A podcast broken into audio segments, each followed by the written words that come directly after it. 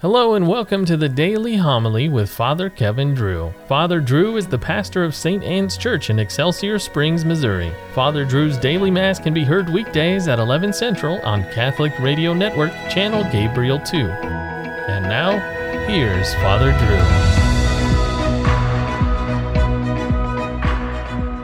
Drew. A reading from the book of the prophet Jeremiah. Thus says the Lord Cursed is the man who trusts in human beings, who seeks his strength in flesh, whose heart turns away from the Lord. He is like a barren bush in the desert that enjoys no change of season, but stands in a lava waste, a salt and empty earth. Blessed is the man who trusts in the Lord, whose hope is the Lord. He is like a tree planted beside the waters that stretches out its roots to the stream. It fears not the heat when it comes, it leaves stay green. In the year of drought, it shows no distress, but still bears fruit. More tortuous than all else is the human heart, beyond remedy. Who can understand it? I, the Lord, alone probe the mind and test the heart, to reward everyone according to his ways, according to the merit of his deeds. The word of the Lord. Blessed are they who hope in the Lord. Blessed the man who follows not the counsel of the wicked, nor walks in the way of sinners, nor sits in the company of the insolent, but delights in the law of the Lord, and meditates on his law day and night.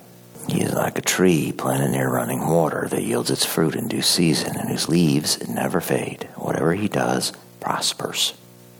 Not so the wicked, not so. They are like chaff which the wind drives away. For the Lord watches over the way of the just, but the way of the wicked vanishes. The Lord be with you. Reading from the Holy Gospel according to Luke. Jesus said to the Pharisees, There was a rich man who dressed in purple garments and fine linen and dined sumptuously each day. And lying at his door was a poor man named Lazarus, covered with sores, who would gladly have eaten his fill of the scraps that fell from the rich man's table. Dogs even used to come and lick his sores. When the poor man died, he was carried away by angels to the bosom of Abraham. The rich man also died and was buried. And from the nether world, where he was in torment, he raised his eyes and saw Abraham far off and Lazarus at his side. And he cried out, Father, Abraham, have pity on me. Send Lazarus to dip the tip of his finger in water and cool my tongue, for I am suffering torment in these flames. Abraham replied, My child, remember that you received what was good during your lifetime, while Lazarus likewise received what was bad. But now he is comforted here whereas you are tormented. Moreover, between us and you, a great chasm is established to prevent anyone from crossing who might wish to go from our side to yours or from your side to ours. He said, Then I beg you, Father, send him to my father's house, for I have five brothers, so that he may warn them, lest they too come to this place of torment. But Abraham replied, They have Moses and the prophets. Let them listen to them. He said, Oh no, Father Abraham, but if someone from the dead goes to them, they will repent. Then Abraham said, If they will not listen to Moses and the prophets, neither will they be persuaded if someone should rise from the dead. The Gospel of the Lord. Blessed is the man who trusts in the Lord, whose hope is in the Lord. He's like a tree planted beside the waters that stretches out its roots to the stream. It fears not the heat when it comes and the heat was coming in the form of the Babylonians. They were the consequence for the Jews' sins. Pagan altars to foreign gods were all over Israel in Jeremiah's time. Paganism and idolatry were practiced in every town and city.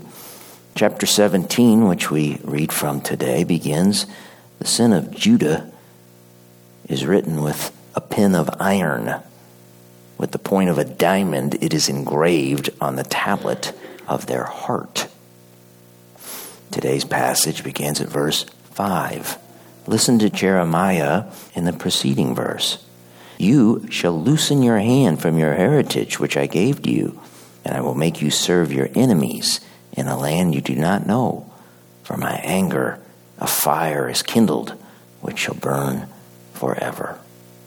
Sadly, we live in a day like Jeremiah's, an age where we have loosened ourselves from our Christian heritage, our ancient practices and traditions. Those were good traditions that kept us grounded that kept us rooted in the faith so we did not serve our enemies. You see, if one knows his past, if he knows his heritage, then no one, no one can come along and tell him who he is or who he ought to be. See, he will sniff them out and send them on their way. Unfortunately, all too many Catholics no longer know how to do this. You see, they've lost their sense of smell. Unlike their forefathers, they are unable to smell heresy. They do not know where they come from because they have not been taught the faith. Consequently, they've lost their roots. As Jeremiah wrote, they have become barren bushes living amidst lava waste. Now, to turn away from the Lord means to turn to something else. Voids have to be filled. And in times past, the voids were filled with paganism and idolatry. It is now everywhere, found in every town and city. It is engraved on the heart of our stone cold culture of death.